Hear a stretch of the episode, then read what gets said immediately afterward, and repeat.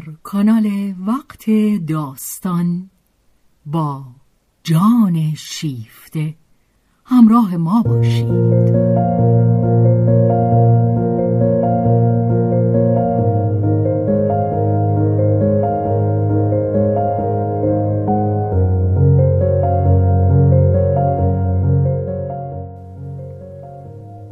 اثری از رومن رولان.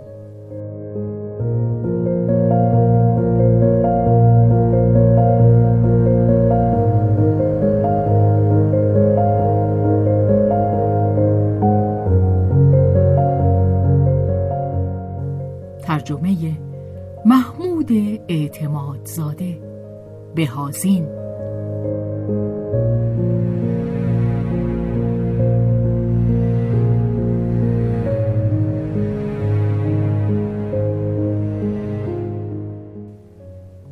به روایت شهرزاد فتوهی.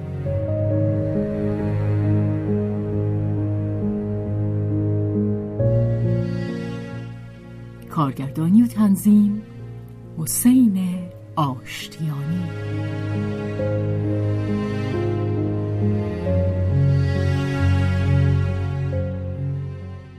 جلد سوم. بخش دوم. آنت در جنگل.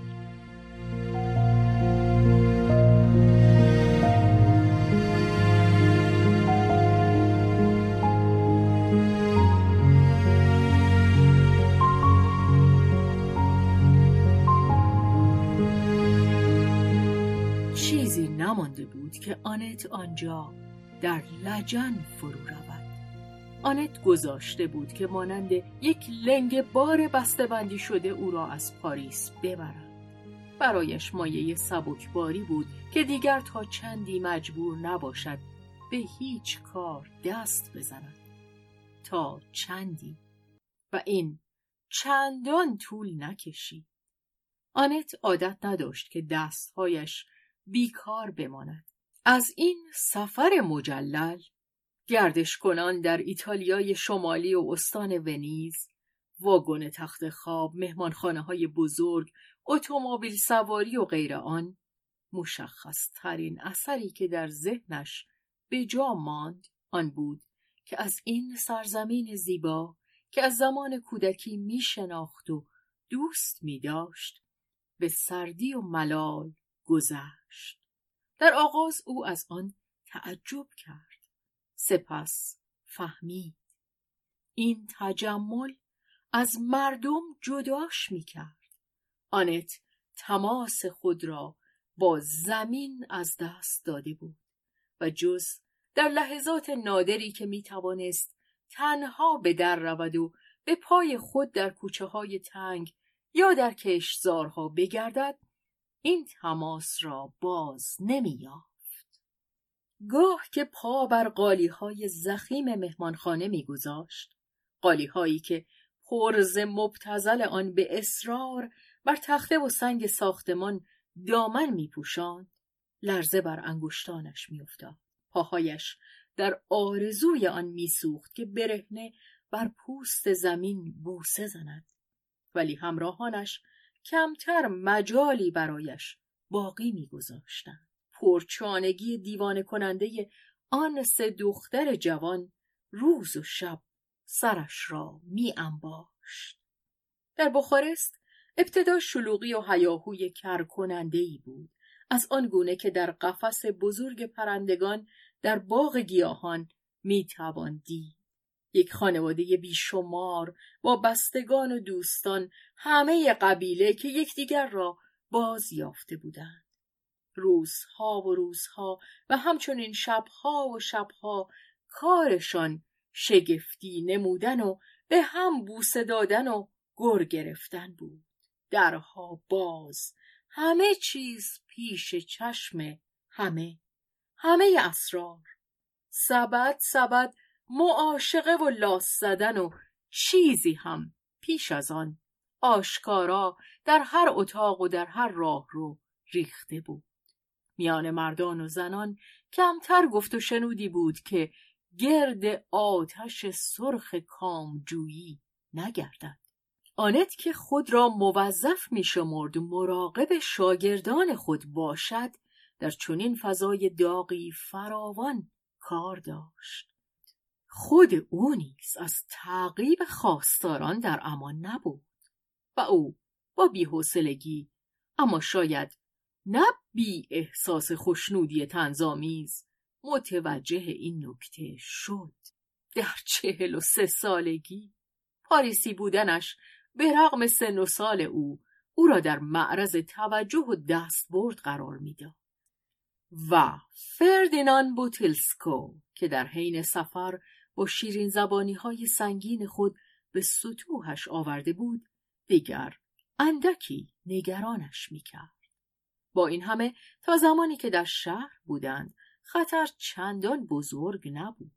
شکار آن اندازه فراوان بود که شکارچیان را سرگرم دارد و فردینان گذشته از سیاست و داد و ستت و تکاپوی به دست آوردن پول و مقام مادینه های دیگری داشت که با ایشان ور برود ولی پس از دو ماه به یکی از املاک خانواده اوتلسکو رفتند زمینهایی پست و پرتوفتاده در میان آبگیرها و جنگلهای دشت والاکی که آفتاب و یخبندان هر یک به نوبت می سوزندش.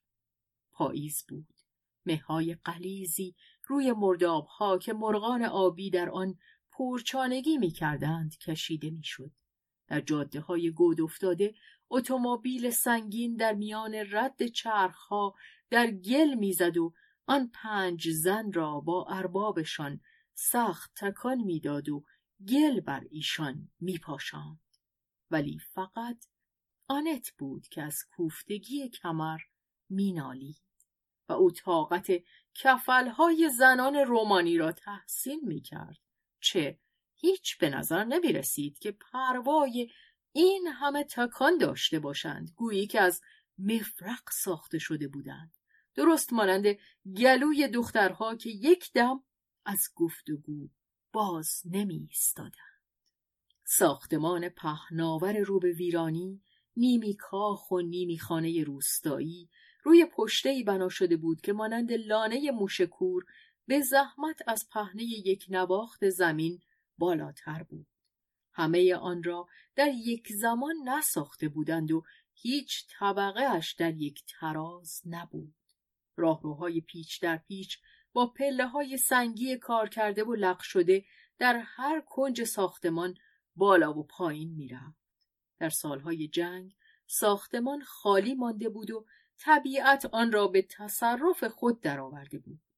پیچک با برگ هایی در آفتاب به سرخی خون و پاپیتال جا به جا برگ ریخته که بر جبهه ساختمان چسبیده بودند از سوراخ‌های دیوارها و تخته پوسیده پنجره ها به درون خزیده بودند و گوش خزک ها و مورچه ها همراه آن به درون هجوم آورده بودند. گردگیری سرسری که به مناسبت آمدن ارباب ها در آخرین لحظه و با شتاب صورت گرفته بود آسایش های سیاه را در جاهای نیمه تاریک و لای پرده ها بسیار کم به هم زده بود. مارمولک ها روی دیوارهای راهروها میدویدند یا در خواب بودند. گاه نیز در طبقه همکف سوت یک مار خانگی به گوش می رسید. دخترها و مادرشان اعتنایی به آن نمی کردند. این خو گرفتگان به تجمل باختر زمین به یک باره در بی مبالاتی و گرد و خاکی که نیمکت ها و مبل را پوشانده بود جا خوش می کردند. آنت شرم داشت که به بیزاری خیش از این همه اعتراف کند و میکوشید ماجرا را به خوشرویی پذیرا شود. شب اول از آنجا که فتیله شم دوده میبست و بوی پی سوخته میپراکند آنت بی آنکه درست به گوشه های اتاق نگاه کند زود شم را خاموش کرد و با اندامی کوفته در تخت خواب کهنه چوبی که سفت بود و صدا می کرد و ناشیانه با صحنه های رمانتیکی از عشق و جنگ نگار یافته بود و دو جفت به راحتی می توانستند در آن جا بگیرند دراز کشید اما در نبودن آن دو جفت مهمانان دیگری در آن جا داشتند که مایه دردسر کمتری نبودند. در همان ابتدای خواب آنت از گزش هایی که گویی زیر پوستش میدوید بیدار شد و ناگزیر شد از بنای تاریخی تخت خواب و جمعیت گرسنه‌ای که در آن بود بگریزد و باقی شب را روی صندلی بسرارد و این از بد بدتر بود. از پنجره هایی که باز کرد فوج های بالدار پشه به درون روی آوردند. صدای قوک های آبگیر به گوش می رسید و در دور دست هنگامی که سپیده تازه میدمید بانگ ناغوس های ترک خورده سومه ها برخاست. شبهای بعد در انتظار آنکه رخت خواب تازه از بخارست بیاورند به چشم هیچ کس عجیب نیامد که آنت روی تشکی که بر کف اتاق افکنده بود بخوابد. گرچه دخترها جایی در تخت خواب خود به او پیشنهاد کرده بودند. آنان زانوها زیر ملافه های مچاله شده بلند برآمده رانها برهنه و آسیب ناپذیر در برابر نیش پشه در اتاق مجاور با دهان باز و خورخوری نرم و مرتب به خواب ناز بودند. و روز بعد گونه ها و پیشانی و بینی باد کرده آنت و قوزک های براماسیده پاهایش را مسخره می کردن. آنت نیز همچنان که خود را مانند دوزخیان میخواراند با آنان میخندید این مالیاتی بود که بیگانگان میبایست به حشرات بپردازند و پس از پرداخت آن دیگر مسئولیت میافتند اما هر مکروهی سودی در بردارد شاید به احتیاط نزدیکتر بود که او در دیده بیکاره ارباب زشت بنماید ولی خود فریبی بود اگر آنت میپنداشت که ارباب بدین اندک از میدان به در می رود. او پر گرد آنت میگشت. همواره آماده خدمتگذاری بود و توجه مفرتی به او نشان می‌داد که سخت مایه ملالش می‌شد و چنان رفتار پرتکلفی داشت که گویی آنت در خانهاش به مهمانی آمده است. ولی وقتی که پلک های سنگینش اندکی روی چشم ها بالا می آمد آنت برق هایی در آن می‌دید که هرچند زود خاموش می‌شد کمتر مایه اطمینان خاطر بود. در پاره لحظات با او تنها ماندن هیچ اعتباری نداشت. ادب و احترام پرکاهی مانعش نمی‌شد. با آنت همچون یک مادیان رفتار می‌کرد و رفتار او با دختران املاک خیش به همین گونه بود. آنان را به هنگام دوشیدن گاوان در استبل و یا به وقت دسته کردن نیهای بریده در کناره آبگیر قافلگیر می‌کرد آنان نیز پس از آن با سر و روی خشمگین و خشنود قد کنان مانند مرغان خانگی رختهای خود را مرتب می‌کردند تصور نمی رفت که زن یا دختران ارباب از این ماجرا بیخبر باشند.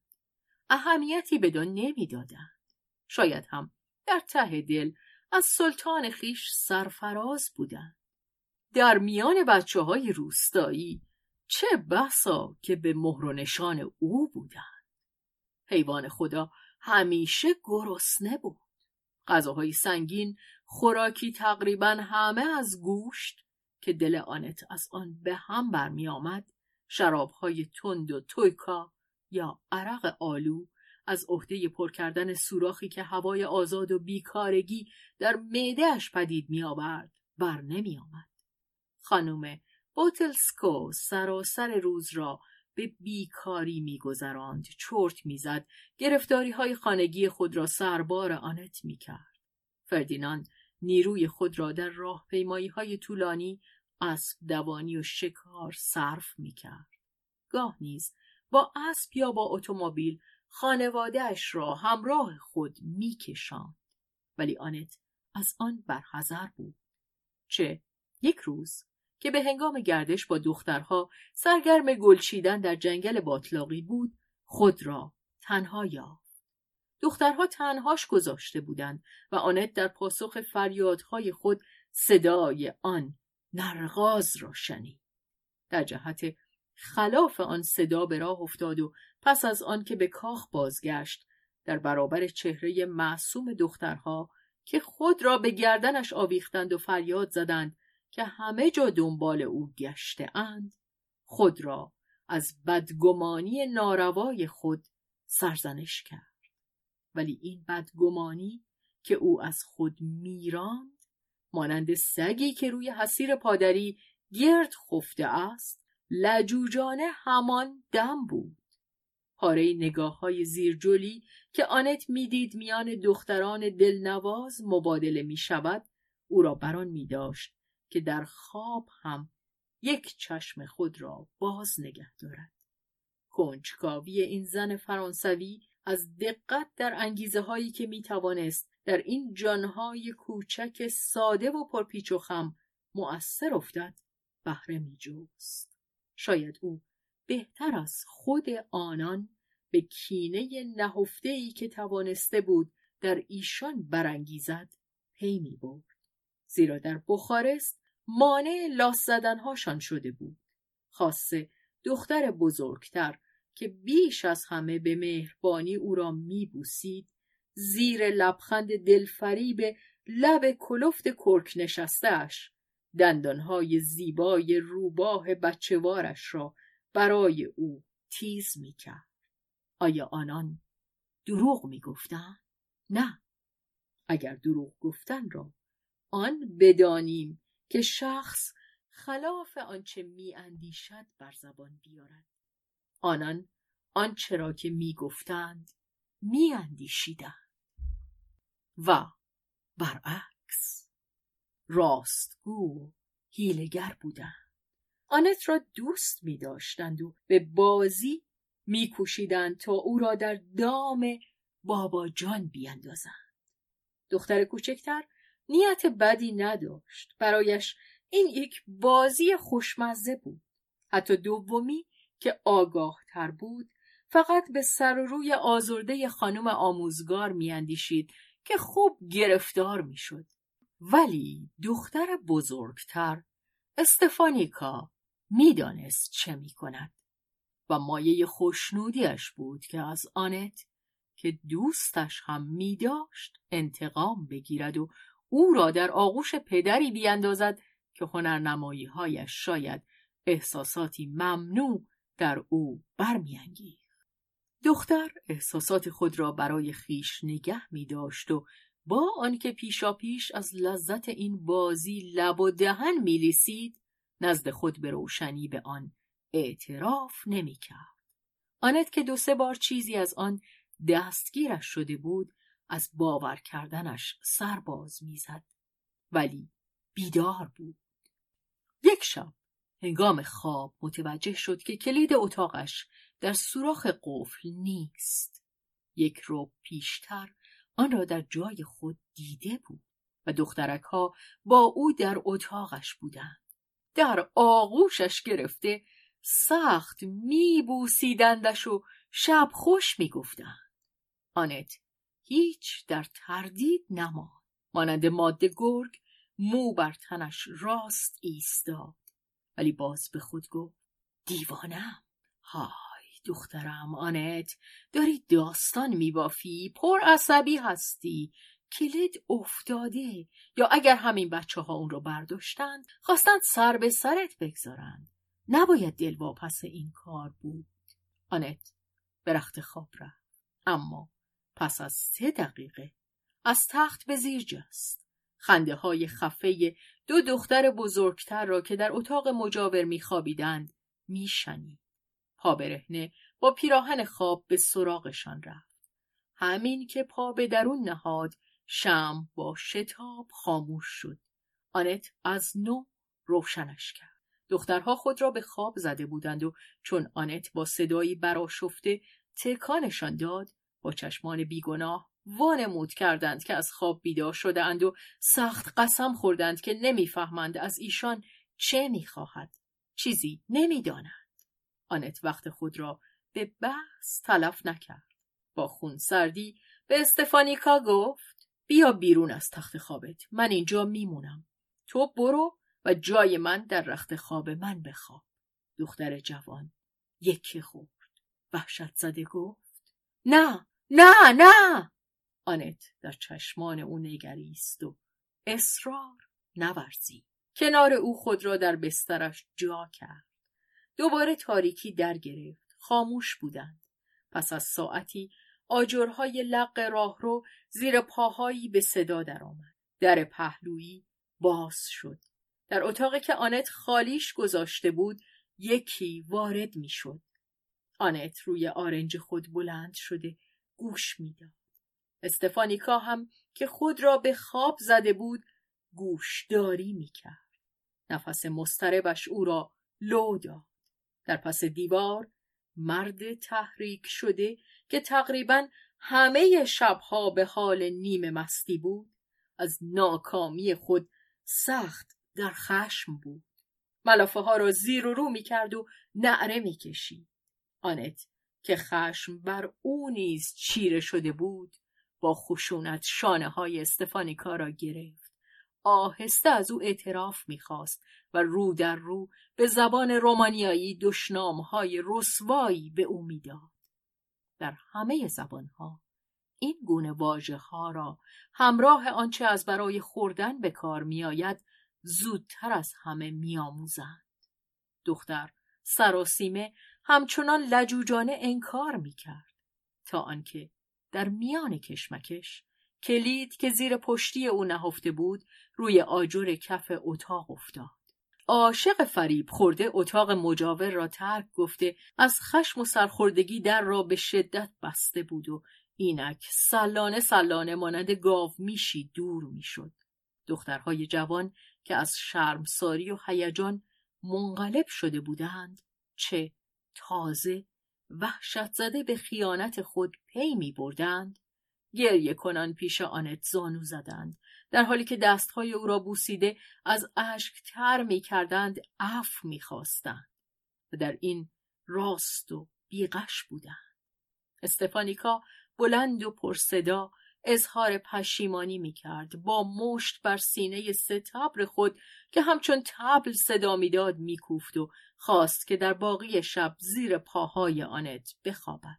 سرانجام آنان فینکشان با اندوه بزرگ بچه ای که شلاقش زده اند به خواب رفتند.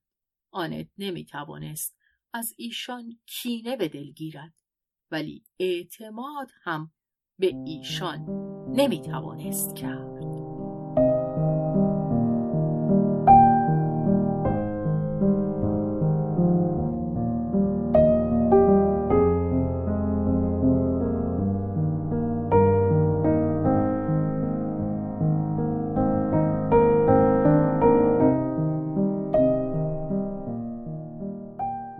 کرد می‌خواست همان فردا برود. ولی دخترها با فریادها و جهشهای پرتوان محبت به التماس افتادند. فردینان هم دل شکسته بی کمترین اشاره به تهاجم نافرجام شبانه از او فاصله می گرفت و همه زواهر بر پشیمانیش گواهی می‌داد. آنت راضی شد که عزم رفتن را به بعد موکول کند. گرچه انگیزه های جدی مادی هم نمیگذاشت که او آن را به اجرا بگذارد. هیچ پول نداشت و هر زمان که طلب خود را می‌خواست همه گونه بهانه تفره میافتند که چیزی نپردازند. زمستان فرا می رسید و خانه پرت افتاده را در محاصره می گرفت. مسافرت در این فصل دشوار بود. نمی توان به دلخواه خود راه سفر در پیش گرفت. آنت بر آن شد که به انتظار بهار بماند. آژیری که پشت سر نهاده بودند به نظر می رسید که همه را عاقلتر کرده باشد. یک دوره آرامش خوابالود در گرفت. برف گسترده در دشت و هامون کرک آرام خود را بر دلها می نشان. محتاب شبان آبگیر یخزده تلالو الماسگون داشت. آنان در های زنگولدار به گردش می رفتن. شقیقه ها از باد سرد سرخ شده گوشها زیر کلاه پشمی گرم مانده تن از گردش خون جوان شده در رختهای پوست خز شاد و نوک پستانها سوزان آلودگی کلبه های گالی پوش و بوی بد مردابها را ردای بیلک برف سفید پوشانده بود آنت میکوشید و کم و بیش توفیق میافت که شاگردان خود را به بدبختی روستاییان ژنده پوش علاقمند کند. سرودهای زیبا و چهره های مدال مانند و زیورهای وحشیانه و رنگارنگشان آداب کهن و عقل سلیمشان شیفتهاش می‌کرد.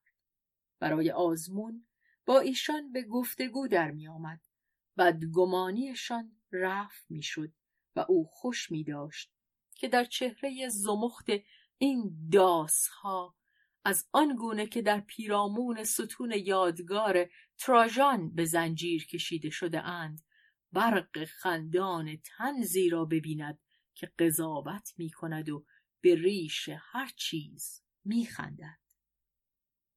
داسها بومیان سرزمین کنونی رومانی که به دست تراژان امپراتور روم در سال 101 میلادی منکوب شدند. گاه نیز قررش رد به گوش بیرسید. هنوز در دورها بود. یک کلمه، یک حرکت، یک فریاد. قرنهای برهم انباشته اسیان در برابر ارباب و ارباب می‌دانست. ولی پس از قرنها که کار بدین منوال بود با برخی انفجارهای ناگهانی این در دیدش قانونی طبیعی می نمود که هر که زورش می چربی یعنی خود او از آن به نفع خیش استفاده می کرد و می بایست بکند. تو اسب را میان رانهای خودت داری. هر وقت که جفتک اندازد دهنه را بکش و دهانش را پاره کن. آنت به این جنگ خاموش پی برده بود و برای کسی که او را می‌شناسد نیازی به گفتن نیست. او روی اسب داو میگذاشت. کی آن یک را از پشت خود به زیر خواهد افکند؟ آنت از ماندن خود تأسف نداشت. خوشایندش بود که بار دیگر با نیروهای طبیعت تماس پیدا کند. با این زمین سال خورده که بر آن باد زمستانی جارو می‌کشید و بوران جنگ های مارک آورل و جنگ های آینده ای را که در قلب ژتها به خواب رفته بود به صورت گرد بادی از برف بلند می‌کرد. مارک آورل امپراتور روم که با بربرها جنگ های طولانی داشته است. و ژتها از اقوام اسکیس در اروپای جنوب شرقی در روزگار باستان. ولی این آب و هوای سخت و این گردش در هوای آزاد نیرومندی و رنگ شادابی به او می‌داد که عاقلانه تر بود اگر از شادی گستاخ آن میکاست. زیرا بی آنکه خود متوجه باشد این تومه بود که پیش دهان درنده میگذاشت. آنت یک سر در جلوگری پایان خزان خود بود. در عین تندرستی و شادی طبیعی. فعلا هم درباره مارک که می‌دانست زیر بال نرم و گرم سیلویست خاطری آسوده داشت. آنت با شور و نشاط در جشنهای توده دهقان شرکت کرد. بدین منظور دختران بوتلسکو رختهای سنگین و مجلل روستایی به او پوشاندند و خود نیز پوشیدند.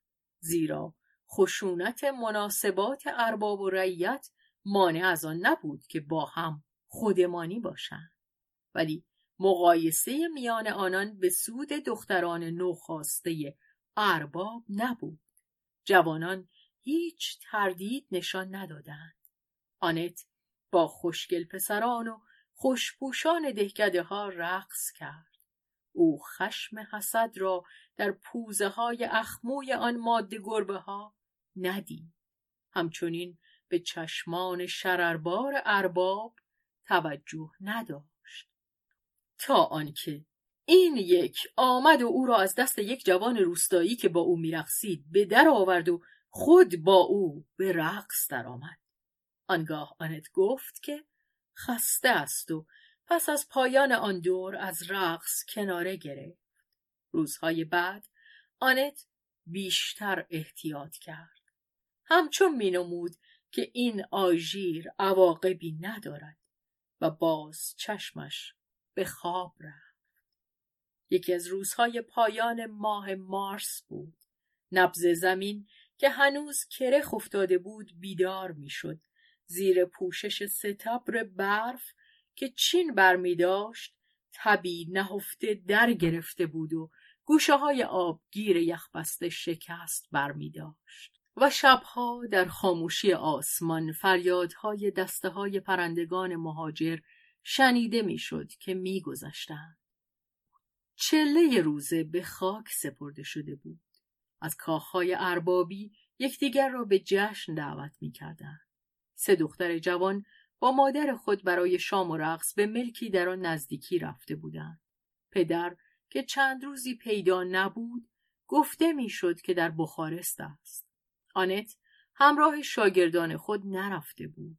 لرزه هایی در شانه ها، سنگینی سر، گریپی که تازه آغاز می‌شد او را در خانه نگه داشته بود. غروب گذشت و شب فرا رسید. آنت در اتاق خود دراز کشیده بود و زحمت آنکه چراغ را روشن کند به خود نمی‌داد. تیک تاک لنگان یک ساعت کهنه دیواری را از پایین در یکی از تالارهای طبقه همکف و قرش قرش محور روغن نخورده چرخهای یک عرابه را از دشت که در کفن تاریکی فرو رفته بود میشنید. دیگر خوابش می بود. صدای قفلی بیدارش کرد. در پی آن بر نیامد که بداند چیست. ولی یک ناراحتی در او بود چیزی مانند زغزغ مبهم لسه ای که باد کرده باشد. آنت ابتدا آن را به گریپ خود نسبت داد. سپس نقطه ای در لسه تیر کشیدن گرفت و محل دردناک مشخص شد. خطر از درون نه بلکه از بیرون بود. به یاد می آورد که استفانیکا با کلماتی شتاب زده که معنای تاریک آن اکنون به مغزش خطور می کرد به کسی تلفن می‌زد و آنت سر و روی پریشان و پنهانکار او را در نظر آورد. فکر کرد که اینک در کاخ با مشتی نوکر و خدمتکار تنهاست. مردمی فرمان بردار و چاپلوس و آماده هر کار کر و لال. صدای قفل را که بیدارش کرده بود به یاد آورد و از آن یکه خورد. برخاست و تا در اتاق رفت. آن را این بار از بیرون قفل شده یافت. درست در همین دم خرخر اتومبیلی را شنید که از راه می‌رسید. همه چیز روشن شد. ارباب مانند دزدان به درون خانه میخزید. آنت چفت درونی را که از سر بدگمانی خواسته بود تا کار بگذارند بست. مردک به زودی می آمد. آنت می‌دانست و مرد آمد. فشاری به در داد که مقاومت کرد. آنت پشت در خاموش ایستاده بود و مانند موشی به دام افتاده خشمگین بود. مقاومت چفت را برآورد می‌کرد و می‌دانست که طولانی نخواهد بود. می‌خواست از فرصت استفاده کند. به گفته های مرد که چانه می‌زد با صدای خونسرد و با کلماتی موجز پاسخ می‌داد و در همان حال سر و سر اتاق را با نگاه میپیمود و مانند موش رخنه ای می جز پنجره راهی نبود. بازش کرد. اتاق در طبقه اول بود در کنج ساختمان که تا انتهای پشته پیش می‌رفت و پنجره به بالکن گردی باز می‌شد که بر فراز سراشیبی بود. آنت روی نرده آهنی بالکن خم شد و فاصله از آنجا تا پایین را برآورد کرد. به فکر فرو رفت. بر تنه گره خورده یک گلیسین سال خورده که مانند چنبره های مار بوا به میله های نرده پیچیده آنها را خم داده بود دست کشید. به درون آمد رخت پوشید و چکمه های نمدی روستایی خود را به پا و دستکش های زخیمش را به دست کرد. سپس این یک را بیرون آورد تا محکمتر بتواند تنه گلیسین را بگیرد. به یک چشم برهم زدن ضروری ترین چیزهای خود را از روی میز و صندلی برداشت و حتی در چنان هنگامی که فرصت آن یافت که از غریزه زنانه خیش پیروی کرده همچنان که گوشهای خود را زیر کلاه گرم پوست هشترخان فرو می برد خود را در آینه نگاه کند و در آن حال لبهای خشمگین خود را می‌دید که به حیوانی که آن سو بیتابی می کرد و در را روی پاشنه به لرزه می آورد به آره یا نه تحقیرآمیزی پاسخ می‌داد. سرانجام پس از نگاهی که به گرداگرد خود افکند آزم شد. در آستانه پنجره به یادش آمد و برگشت و عکس مارک را که بر فراز تخت خود نزدیک پشتی به دیوار سنجاق کرده بود برداشت و آن را در پیراهن خود جا داد. آنگاه از فراز نرده بالکن گذشت و به تنه حلقه حلقه گلیسین چسبیده پایین رفت و در آن حال که با درد و خراش فرو میلغزید در خطر آن بود که شکمش پاره شود یا نیزه نکتیز شاخه هایی که به سختی بر چهرهش تازیانه می‌زد یکی از چشمهایش را کور کند یک باره چنان درد شدیدی در ساعد خود حس کرد که دستش که در تنه گلیسین چنگ انداخته بود باز شد. خوشبختانه در آن هنگام دو سوم مسافت پیموده شده بود و برف از شدت برخوردش کاست.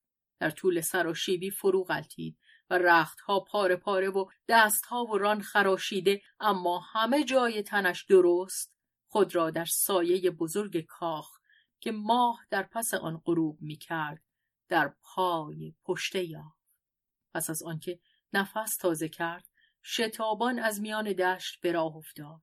چه برای جهتیابی می‌خواست از آخرین پرتو ماه بهره جوید ولی دیری نگذشت که ماه ناپدید شد و از آن پس دیگر تاریکی کامل بود که از یک سو فرار او را از دست کسانی که ارباب به تعاقبش میفرستاد تأمین می‌کرد ولی از سوی دیگر حس جهتیابیش را از او می‌گرفت و مانعش می‌شد. آنت می‌خواست به سوی بخارست برود تا در آنجا کنسول فرانسه او را به کشورش بازگرداند. ولی با نقشه محل درست آشنا نبود و تاریکی شب نشانه های سامانش را از او می‌گرفت. آنت می‌رفت و می‌رفت و راه خود را مانند سگی که زمین را بو می‌کشد میجست. از زمین پرتو فسفوری برمیخواست که رهبریش می‌کرد و فریبش می‌داد. آنت در چاله های برف میافتاد در باطلاق ها میتپید به گل فرو می‌رفت و یخزده و تبناک خود را بیرون می‌کشید. در توهم از همسرایی خاموش ناشدنی قوکان سراسر شب راه می‌رفت. بی آنکه پی برد که پیوسته گرد آبگیر پهناور در گردش است در نخستین روشنایی سپید دم خود را در جاده واقع در وسط مردابها باز یافت و از فراز نیها در فاصله نزدیک نیمرخ آن کاخ لعنتی که از آن میگریخت پیدا بود. خسته و کوفته باز به راه افتاد. به یک بچه روستایی برخورد. با پوزه سیاه از لجن سفت شده و سرگرم نیچیدن که به او زل زد و به جای آنکه به پرسش های او پاسخ دهد دسته نیهای بریدهش را بر جا گذاشت و دوان در رفت. آنت اندیشید که در تعاقبش هستند و آن بچه می رود که خبر بدهد. گذری جست که بتواند از آن فرار کند اما چنان گذری نبود. جاده پایان ناپذیر رو بی هیچ خمیدگی که بتواند پنهانش بدارد مانند صدی در میان دو ردیف مرداب راست ادامه میافت آنت بیهوده قدم تند بر می داشت. هم همه حرکت اتومبیلی که می آمد به او خبر داد که تعاقب کنندهش نزدیک می شود. مرد نیز او را دیده بود. امکان داشت که در سه دقیقه به او برسد. آنت تردید روا نداشت. به مرداب زد. رویه یخ شکست و آنت در لجن سرد و چسبناک فرو رفت. دست به کنده های بید در انداخت و خود را نگه داشت از جاده صدای گرفته فردینان را میشنید مرد مسترب و براشفته بود به التماس از او می‌خواست که برگردد از تنه لجن گرفته درختی که تکیگاهش بود آنت فریاد کشید. نه و لجوجانه به میان رستنی های باطلاق زد و در آنجا از دیده مرد پنهان شد. از جاده جز نیها و لویی هایی که از گذار آن ماده گرگ گریزان به جنبش می آمدند چیزی دیده نمی‌شد. از این سرسختی دیوانوار خشم بر چهره سرخ گشته شکارچی نشست. فریاد زد که اگر بیدرنگ باز نگردد بی نشانگیری همچنان که برای یک جانور به سویش آتش خواهد کرد. آنت فریاد زد. بکش چه او نیز. مست خشم بود. دیوانه شده بود. تا سینه در لجن فرو رفته خزه های پهن و بدبو همچون زالوهای سیاه و چسبناک گرد تنش میخزیدند.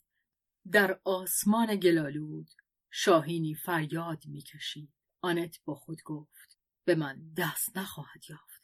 ترجیح می‌دهم که خوراک موشها و سوسکهای باطلاق شوم. ولی مرد آنجا به وحشت میافتاد. لحنش عوض می‌شد. التماس می‌کرد به شرافت خود که آنت به پشیزی نمی گرفت قسم می خورد که حرمتش را نگه خواهد داشت. به هر چیز از او فرمان خواهد برد و شرایطش را از پیش میپذیرد. آنت که چشمش ترسیده بود دیگر بدان باور نداشت.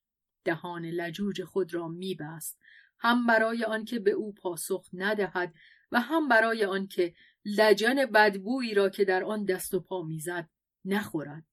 و اگر گل چنان به تنش نچسبیده بود که مانع حرکاتش شود هرگز امکان نداشت که تسلیم شود. آنت نزدیک بود که خفه شود.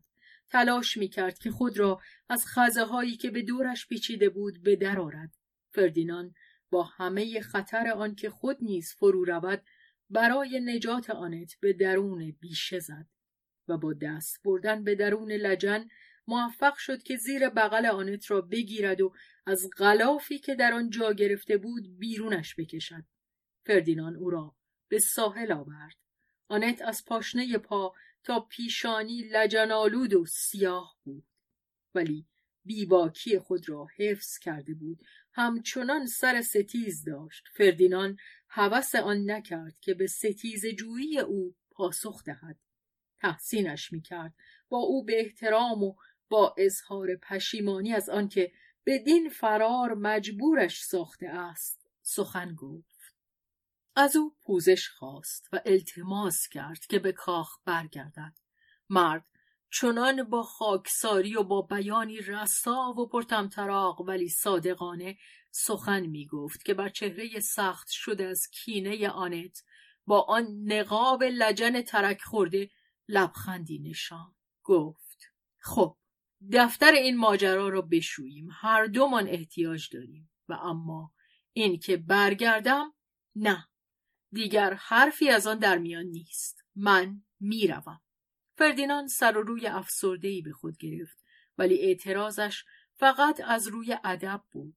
تصمیم آنت چندان مایه تعجبش نمی‌شد و خود چندان به انتظار این تصمیم بود که جامدان آنت را با خود در اتومبیل آورده چیزهایی را که آنت به جا گذاشته بود در آن نهاده بود. پیشنهاد کرد که او را به نزدیکترین ایستگاه قطار تندرو بینالمللی برساند. همینقدر با سر و روی ترحمانگیز پیر دانش آموزی خطاکار از او می‌خواست که ظاهر کار را برایش آراسته کند و نامهای به نشانی کاخ بنویسد و برای عظیمت شتاب زده خود بهانه بیاورد که از پسرش نامه ای رسیده است که او را بیدرنگ به پاریس فرا می‌خواند. آنت بدین رضا داد و سوار اتومبیل شد. آنان در نخستین آبادی در کلبه ای که به نسبت کمتر چرکین مینمود توقف کردند تا آنت بتواند در آن خود را بشوید و رخت عوض کند.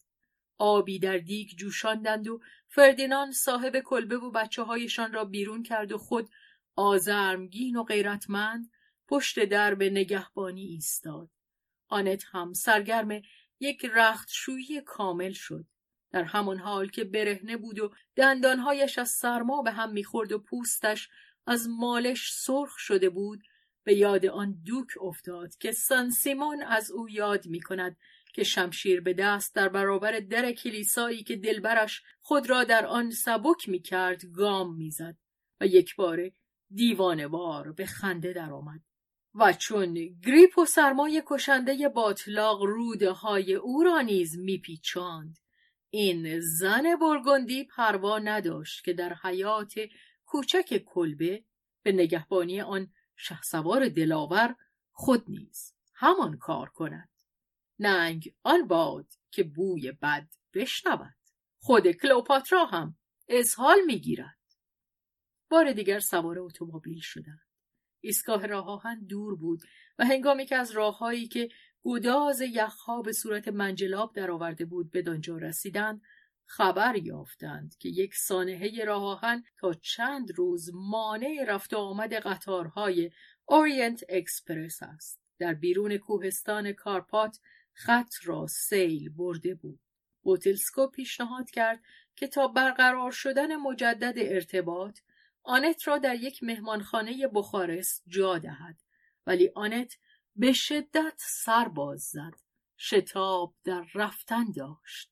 با آنکه به احتیاط نزدیکتر بود که سرماخوردگی خود را در اتاق درمان کند تبی که در اندامش راه میجوست و همچنین هیجان تعاقب ناشکیبایی ای در او برمیانگیخت تا بیدرنگ ترک آن سرزمین گوید. وهم بیمارگونه ای داشت که مبادا آنجا بمیرد. آنت هنگامی که در باطلاقها دست و پا می‌زد در پی آن نبود که ترس به دل راه دهد. ولی اکنون ترس در او سر برآورده بود. آن لجن که تا چانهاش رسیده بود بوی گندیدهش چندین شب همراه آنت بود و او آن را از زیر ناخونهای خود میشنید. آنت بر خود میلرزید که مبادا گلولای دهانش را پر کند و از این اندیشه خفقانی به او دست می‌داد. از فردینان خواست که او را تا کنستانزا ببرد. آنجا سوار اولین کشتی که آزم دریا بود شد و آن یک کشتی ایتالیایی بود که از مسیری روی هم طولانی به بندر برندیزی باز میگشت. آنت هیچ به خواهش و التماس بوتیلسکو گوش نداد. در اتاق خود جا گرفت خستگی خورد کننده ای او را از پا در می آورد و او با تب خود در آنجا تنها ماند و هیچ چیز از سفر دریا ندید. دیگر یک اندیشه بیش نداشت. مرده یا زنده به پاریس بازگردد.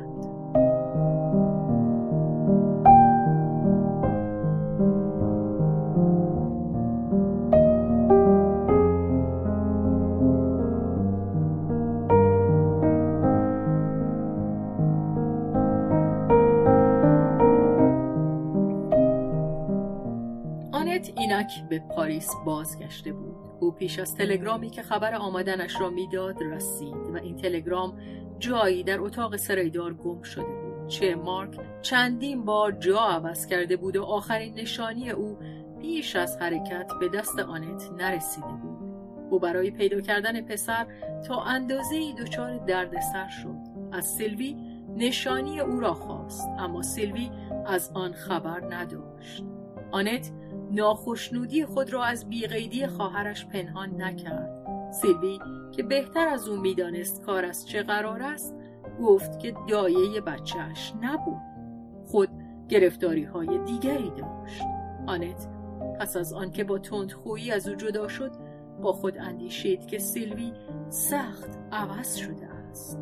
چهره باد کرده زیر چشم ها کیسه آویخته سر و رو پی آورده خون گرفته و خود را سرزنش کرد که در ناشکیبایی خیش حتی از تندرستی او چیزی نپرسیده است. سیلوی نیز خود را بر کنار از سرزنش حس نمی کرد. رد پای مارک را سنت لوس به آنت نشان داد. ولی از آنجا که رفیق خوبی بود به اون نگفت که مارک فعلا در یک کافه شبانه پیش خدمت است. بر غرور رفیق خود آگهی داشت. او را خبر کرد. آنت بی آنکه سر به خواب نهد همه شب در اتاق مهمانخانه به انتظار پسر ماند. سپیده دم مارک آمد و به در اتاق کوفت و به همان اندازه مادر به دیدار او شتاب داشت. ولی هنگامی که یکدیگر را دیدند هیچ گونه شور و گرمایی نشان ندادند. در نخستین تماس میان خود سرمایی احساس کردند.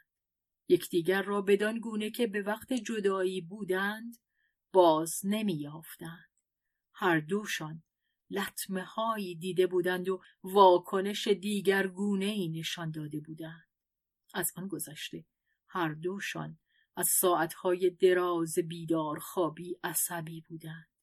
آنت ناشکیبایی اندکی تغیرآمیز خود را از چشم براهی و از بدگمانی هایی که این زندگی شبانه مارک در او پدید می آورد درست پرده پوشی نمی کرد و مارک از این همه بو می بود و همچنین از آنکه مادرش او را در پریشانیش قافلگیر می کرد براشفته بود. چه یقین نداشت که سنتلوس سرفکندگی وضع کنونیش را بر او آشکار نکرده باشد. با لحنی که بیشتر خشک بود تا محبت آمیز پرسید برای چه نخوابیده است؟ و آنت با نرمی بیشتری از آنچه شاید در نیتش نبود پاسخ داد. تو خودت برای چه نخوابیده ای پسر جان؟ مارک البته می توانست جواب دهد که سرگرم عیش و نوش نبوده است. ولی او مغرورتر از آن بود که در پی روشنگری براید چه مادرش به نظر می رسید که از او حساب می خواهد و مارک نمیپذیرفت که به کسی حساب پس بدهد. پرسش مادر را نشنیده گرفت. آنت وارسیش می کرد آن رنگ زرد آن چهره پژمرده آن چروک های زودرس که تازه در کناره های بینی پدید آمده بود و فرسودگی و بیزاری در آن نقش بسته بود. قلب مادر از گمان یک زندگی هرزه و پژمردگی روحی ناشی از آن فشرده می‌شد مارک میگذاشتش که هرچه دلخواه اوست در تصور آرد آن وارسی هم که خود او از مادر به عمل می آورد خوشنودش نمی کرد. آنت پر تندرست و پر سیر می نمود. رنگ شکفته داشت و در چشمانش در حرکاتش بی آنکه خود بداند شادی زندگی موج می‌زد. باور نمی‌شد داشت که از باطلاقهای رومانی و از یک گریپ سخت به در آمده است. سرخی گونه هایش بیننده را به اشتباه میافکند. هنوز چیزی از سین پهلو با خود داشت. ولی آنچه سرانجام کسی را به اشتباه نمیافکند آن بود که آنت به رغم همه ناملایمات از زیستن در رنج نبود. نه. به راستی. همچنان که سال عمرش فزونتر می‌شد دلبستگیش به زندگی فزونی مییافت. ناجوری اوضاع حوادث پیشبینی نشده حتی مصیبت ها و بیاعتمادی به فردای خود بر مزه زندگی میافزود. چون این غذایی سخت اشتعاورتر از غذاهای بیمزه جوانیش بود. آن زندگی بورژوایی فرانسه در سالهای میان 1890 تا 1900 آنت معده نیرومندی داشت و نیک می‌دید بهتر از معده مارک. چه می‌توان کرد؟ او برای پسند خاطر مارک نمی‌توانست وانمود کند که دچار بدگواری و کمخونی است. مارک اما لاغر بود و دچار تلخ کامی به سطوح از جامعه ای که میبایست عیاشی احمقانه و هرزگی های بیتوش و توان آن را خود از نزدیک ببیند و خدمتکار آن باشد. هنگامی که او از این چاهک های فساد بیرون می آمد حتی نانی را که به دست آورده بود نمی توانست بی احساس تهوع بخورد. نان بوی عرق جنده ها می‌داد. آرزو داشت که یک لوله دینامیت در کون دنیا کار بگذارد و این خارش خشم در تماس او با همزنجیران خود با کارگرانی که به تازگی با ایشان دمخور شده بود به حد اعلا در او شدت میافت از این کارگران یکی تا اندازه بر او تسلط یافته بود تا آنجا که بتوان از تسلط بر جوانی به زودرنجی مارک سخن گفت. اوژن ماسون در زودرنجی کم از او نبود. آن دو شبی در راه آهن زیرزمینی و سپس هنگام بازگشت از کار در حدود دو یا سه ساعت بعد از نیمه شب که پیاده با هم سراسر پهنای پاریس را زیر پا گذاشتند با هم آشنا شده بودند. ماسون از کارگران چاپ یک روزنامه بود و او بود که دست مارک را در آنجا بند کرد و آن هنگامی بود که مارک با رفتار خیش موجب شد که از میخانه شبانه بیرونش کنند زیرا تحقیر خونبار خود را سرانجام برملا کرده با یکی از مشتریان گلاویز شده بود و اما روزنامه تا بخواهی روش میهن پرستی افراطی داشت و از نظر اقتصادی هوادار امپریالیزم بود و به همه معتقدات مارک و ماسون حمله می برد. ولی مدیر آن بیرون از کار چاپخانه اهمیت نمی‌داد که کارگرانش عقیده دارند یا نه. هیچ پروای آن نداشت که آنان هم انسانند و اندیشه ای دارند. کارت رو بکن. مزد کار را هم به درستی می پرداخت. و این همه آن چیزی بود که مارک و ماسون می توانستند از او بخواهند. در آن زمان اوسیان به مرحله پختگی نرسیده بود و از آن کمتر روش توسل به عدم همکاری به شیوه گاندی. چه کسی می توانست از آن در پاریس سخن بگوید؟ و چه کسی می توانست مردم را به آن قهرمانی که در ترک حز نفس است دعوت کند؟ تا آنجا که از خوردن نان در بهای کاری که وجدان با آن به انکار است سرباز زنند و با این همه در توده مردم پاریس استعداد قهرمانی بیش از آن هست که سوس جانی رهبران می‌تواند دی و بیش از آن که خود بدان آگهی دارد و این استعداد قهرمانی چون کاربردی پیدا نمی کند به صورت تلخ کامی در می آید. تلخ کامی ماسون این برتری را بر تلخکامی مارک داشت که بیرحمانه تر موجه بود. این کارگر جوان در جنگ از گاز آسیب دیده بود. مرگ را در خون خود داشت. او از خودخواهی نفرت انگیز و از بیرگی همه این فرانسویان که از چنان مسائبی گذشته بودند و برای جلوگیری از بازگشت آن هیچ کاری نمی کردند از خشم می او به ویژه درباره همگنان مارک روشنفکران جوان بورژوا به زبانی بس نیشدار سخن می و همچنین درباره روشنفکران پیر ولی سخن گفتن از اینان به زحمتش نمی ارزید. جارو کردن پیرها را مرگ خود بر عهده می‌گیرد. او با تعنی سودایی لذت پرستی اندیشه و بیقیدیشان را نسبت به رنجهای جهان محکوم می‌کرد. زیرا چیز خان بود.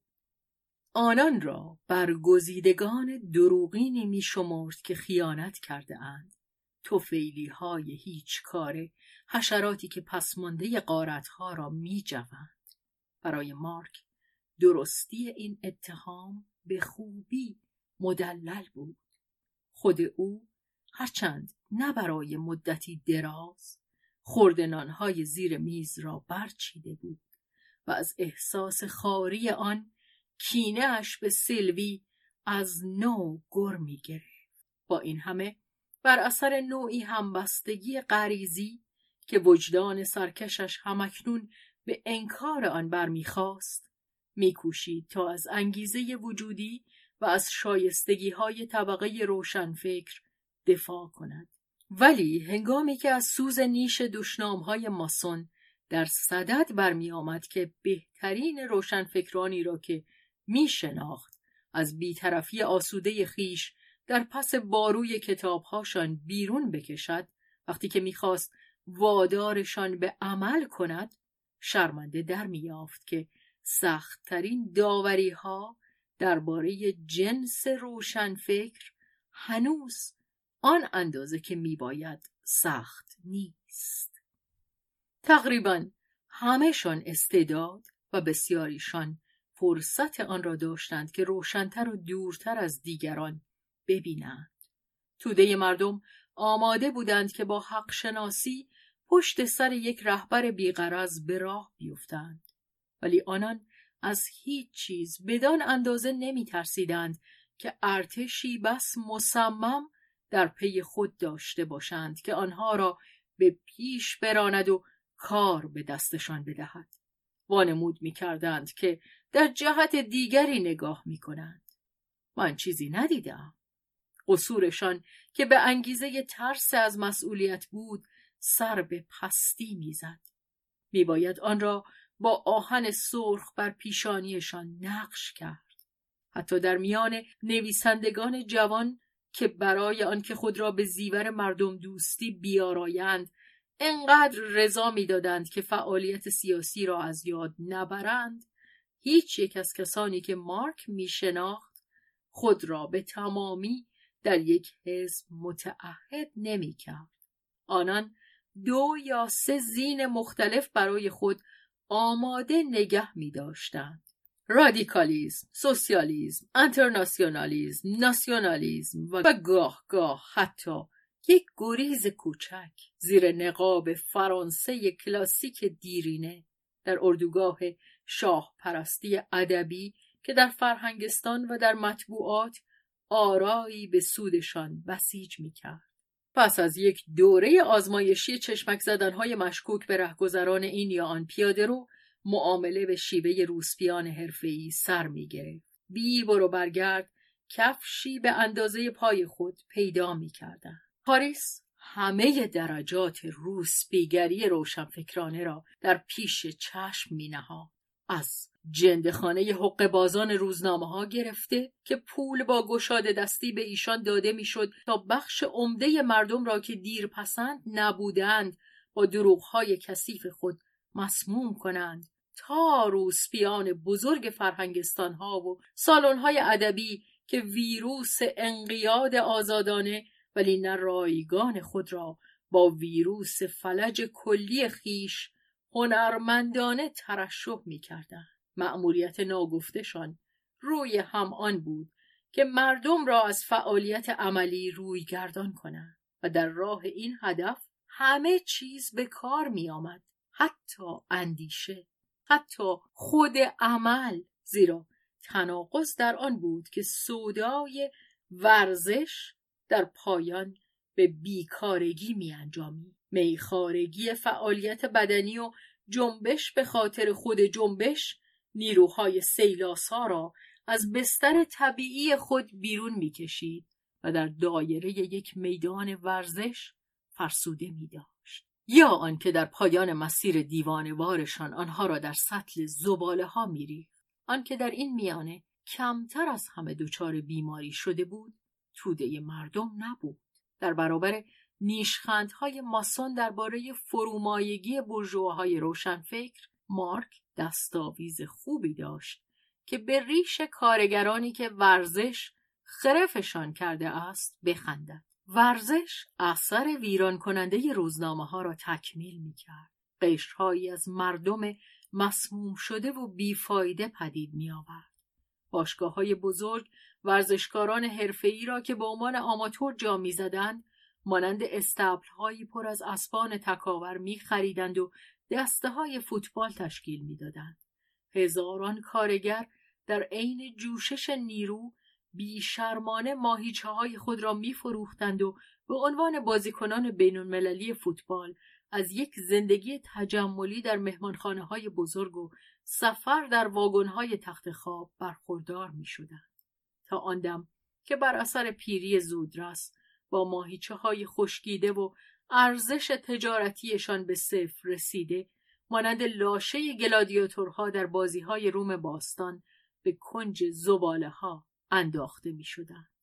اما دست کم گلادیاتورها مرده بودند. آنان با زندگی از دست رفتهشان در میدانهای تازه ورزش هنوز نفسی میکشیدند اما توده تماشاگران بیش از توده مردم روم پروای ایشان نداشت قهرمانان دیگر و باز دیگرتری می‌خواست و در این نمایش ها همه شور و همه خشمی را که اگر به درستی رهبری می‌شد می توانست به یک حرکت شانه ها تمامی ستمگری اجتماعی را واژگون کند صرف می کرد.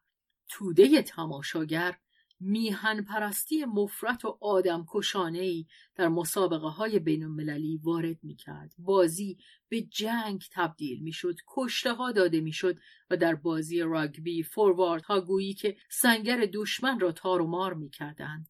ملت هایی که از جبهه جنگ جان به در برده بودند برای همین از زیر تاق پیروزی گذشته بودند. سوگندشان برای به دست گرفتن زمام دولت و تجدید سازمان اجتماع به چنین چیزی منتهی می‌شد.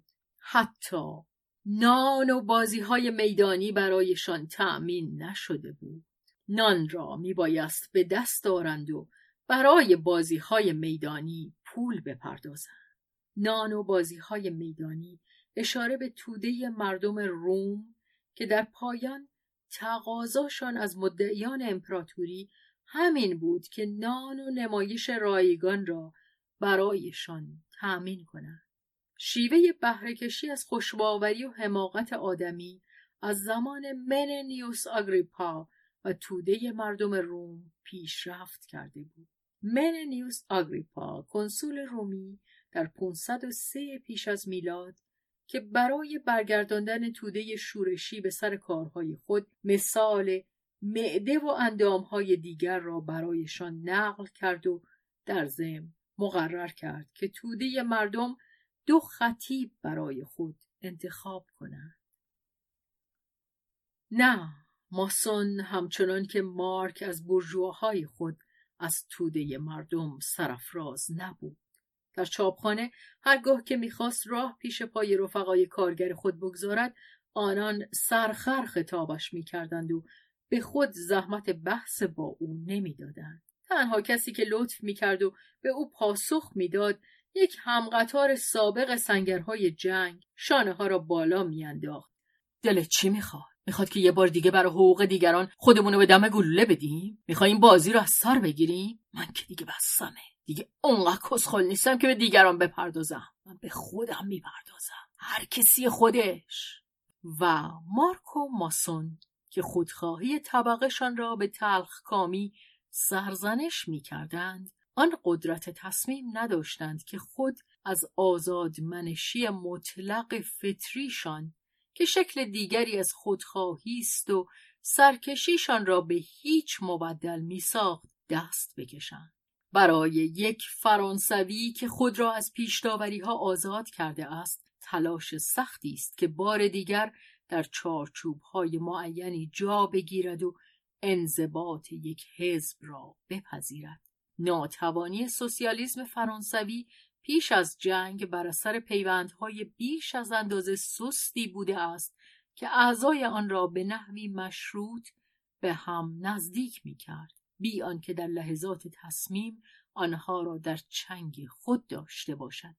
و ماسون اگر از جنگ درسی فرا گرفته بود آن بود که اراده داشت از آن پس در هیچ زمان و در هیچ مکان خود را به دست هیچ رهبر و به الزام هیچ حزبی نسپارد و خود تنها از آن خیش باشد و با چنین احوال چگونه می‌توان روی دیگران حساب کرد؟ اندیشه آنکه دیگران حتی افراد طبقه خودش حتی کسانی مانند خود او ستم دیده بتوانند فقط از آن خود باشند و در همان حال خود را از خدمت داوطلبانه یک فرماندهی یک دیکتاتوری حزب دریق ندارند از موهومترین امیدواری ها بود.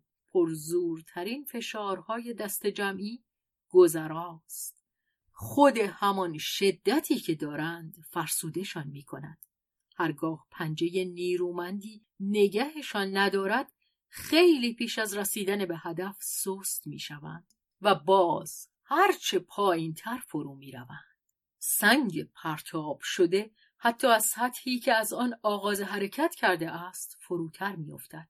اما مدت بس درازی بود که فرانسه انقلابی ورزیدگی عمل را از دست داده بود و جنگ نیز به یک باره آن را از قواعد مبارزه بیزار کرده بود هر آنچه انقیاد سربازی را به یاد مردم آزادمنش می آورد مورد کینشان بود و به دور انداخته می‌شد.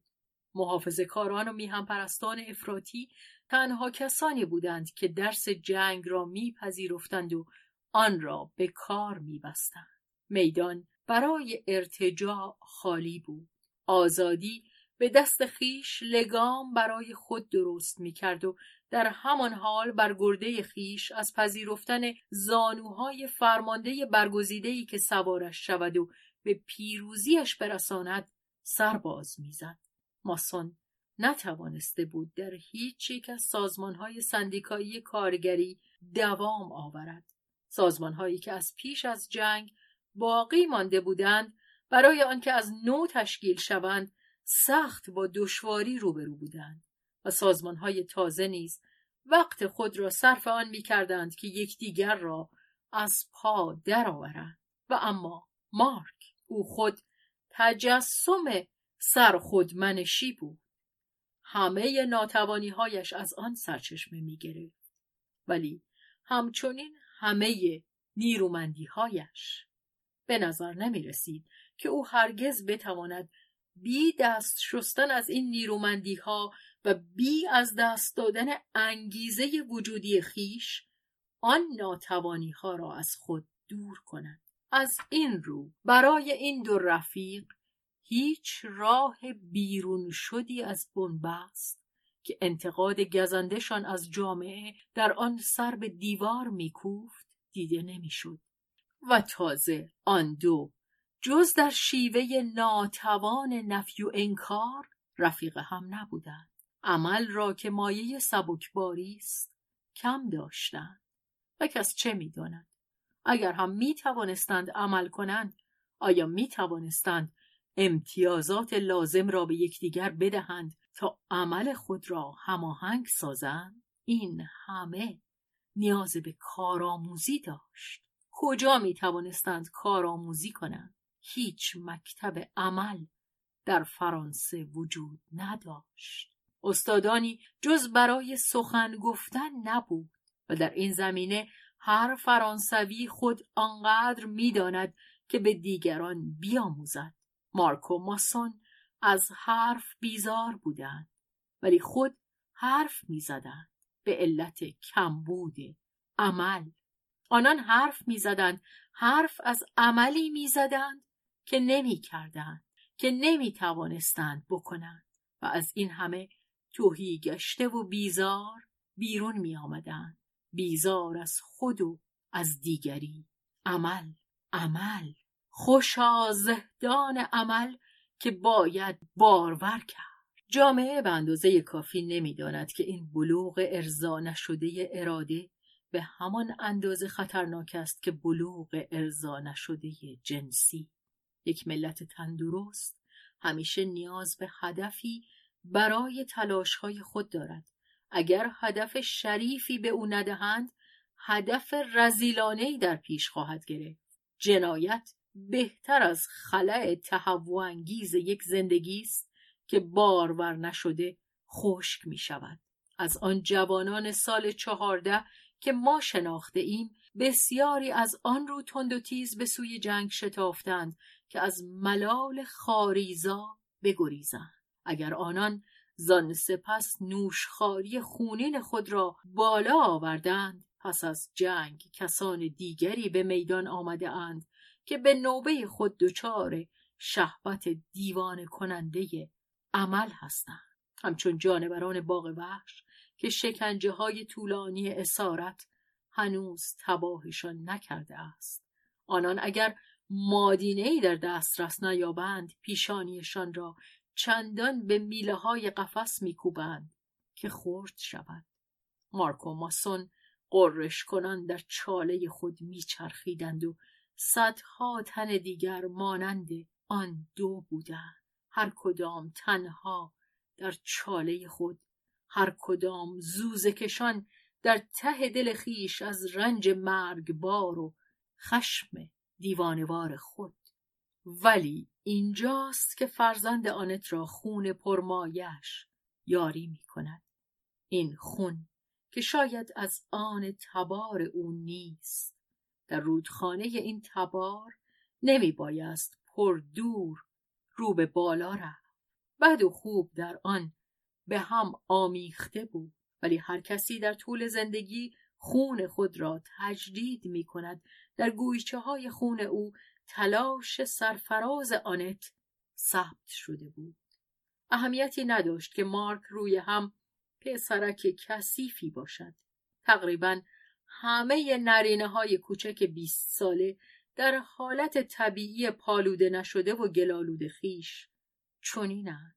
او با اندیشهای در هر دو زمینه تن و جان سخت آشفته در زمان و در شرایط زیستی وحشتناک از نظر روحی بی هیچ ایمانی نه به مردم و نه بیرون از مردم بی هیچ تکیگاه هرگز چیزی از اراده غریزی و نامعقول و قهرمانی خود را برای فراتر رفتن از خود از دست نمی‌داد.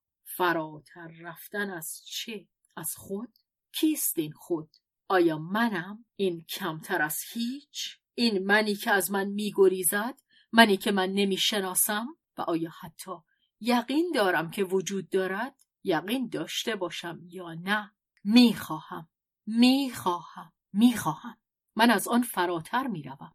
نمی‌گذارم که با آن غرق شوم. در این لحظات او از خود چنان سخن می‌گفت که گویی دیگری است ولی این دیگری حفاظتش با او بود. حتی هنگامی که این دیگری از لای انگشتانش میسرید شانه خالی می‌کرد میافتاد کارش به خود فروشی می‌کشید مارک بر ضد او برای او برای داوری او برای محکوم کردن او برای از زمین برگرفتن او احساسات والایی را در خود دست نخورده نگه می داشت. هرچند که تنز گزندهش آنها را بدان عنوان که سنگواره شده اند ریشخند می کرد. شرافت، غرور معنوی، عزم راسخ به آنکه خلاف شعن خود رفتار نکند. خلاف کدام شعن؟ آی احمق، احمق. خلاف شعن آن برجوهای پس فطرت که مرا کاشت و در رفت یا آن شکم که خود را تفویض کرد و مرا در گیر و دار این زندگی نفرت بار انداخت که خود نمی‌خواستم در آن پا هم احمق باشد. چه بخواهم؟ چه نخواهم؟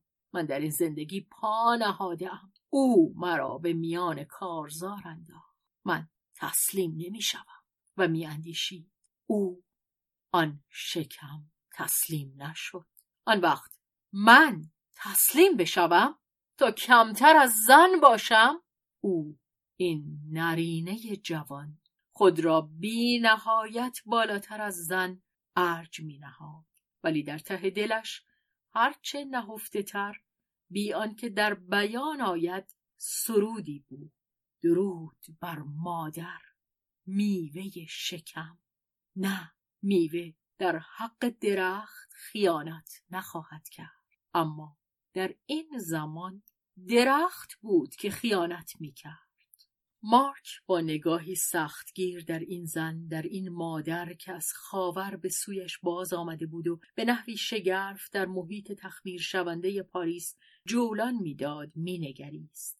در دیدهش او مزنون بود. آنت با آن زمختی که دلخواه مارک بود بر ضد این جهانی که برایش یک دشمن شخصی شده بود واکنش نشان نمی‌داد. آیا آنت جهان را میپذیرفت؟ مارک نمی‌توانست در ته قلب او بخواند ولی بر دهان او در چشمان او در سراسر شخص او نوعی بیکارگی فعال خوشبخت خالی از سرکشی دور از پشیمانی می‌دید.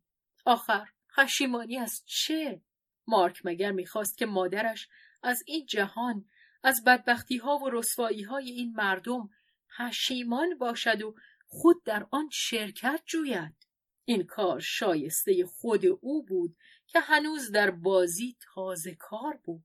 بازی ناگواری که در آن همه تلخی زندگی را چنان باید مکید که گویی این زرداب تلخ فقط برای خود شخص تقدیر شده است. آنت مجال آن یافته بود که با این مزه یا با این بیزاری آشنا شود. زرداب تلخ به همه غذاها درآمیخته است. و این مانع از خوردن نیست. باید خورد. من زندگی را نقد می‌گیرم. چاره دیگری ندارم. مارک نیز این زندگی را نقد می‌گیره ولی با سرخوردگی با کینه با خشمی فرو خورده. و تاب نمی‌توانست آورد که آن دیگری مادرش. چنین به تب با آن سازگار باشد و حتی به نظر رسد که لذتی بی آزرم از آن می‌برد. ولی مارک به چه حق مدعی بود که از آن منعش کند؟ حقی که او ناگفته برای خود قائل شده بود حق چیزی بیش از پسر بود. حق مرد این زن از آن او بود. ولی اگر مارک این را به آنت می‌گفت به ریشش میخندید مارک می‌دانست می‌دانست که حق با آنت خواهد بود. و از این رو باز بیشتر در خشم می‌شد.